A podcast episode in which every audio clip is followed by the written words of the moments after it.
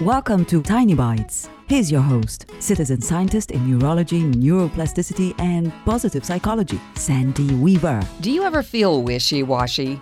Most of us do sometimes, and the quickest way to snap out of that helpless, powerless feeling is to make more decisions. You make a lot of decisions every day without realizing it. Some decisions are pretty low impact, like what color your outfit will be today. Some decisions are more impactful, like will you do the drive through for dinner or go home and whip up something healthier? Pay attention to the decisions you make as you're making them, and pay attention to how you feel after each decision. Celebrate the decisions that make you feel good, and make a mental note of the decisions that you may not want to make again because they didn't make you feel very good.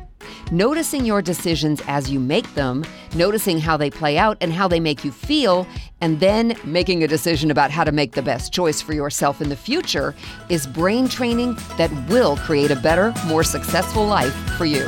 Have fun with it. Subscribe to the podcast and share it with your friends. And there's lots more at centerforworkplacehappiness.com. Here's to your well being, one tiny bite at a time.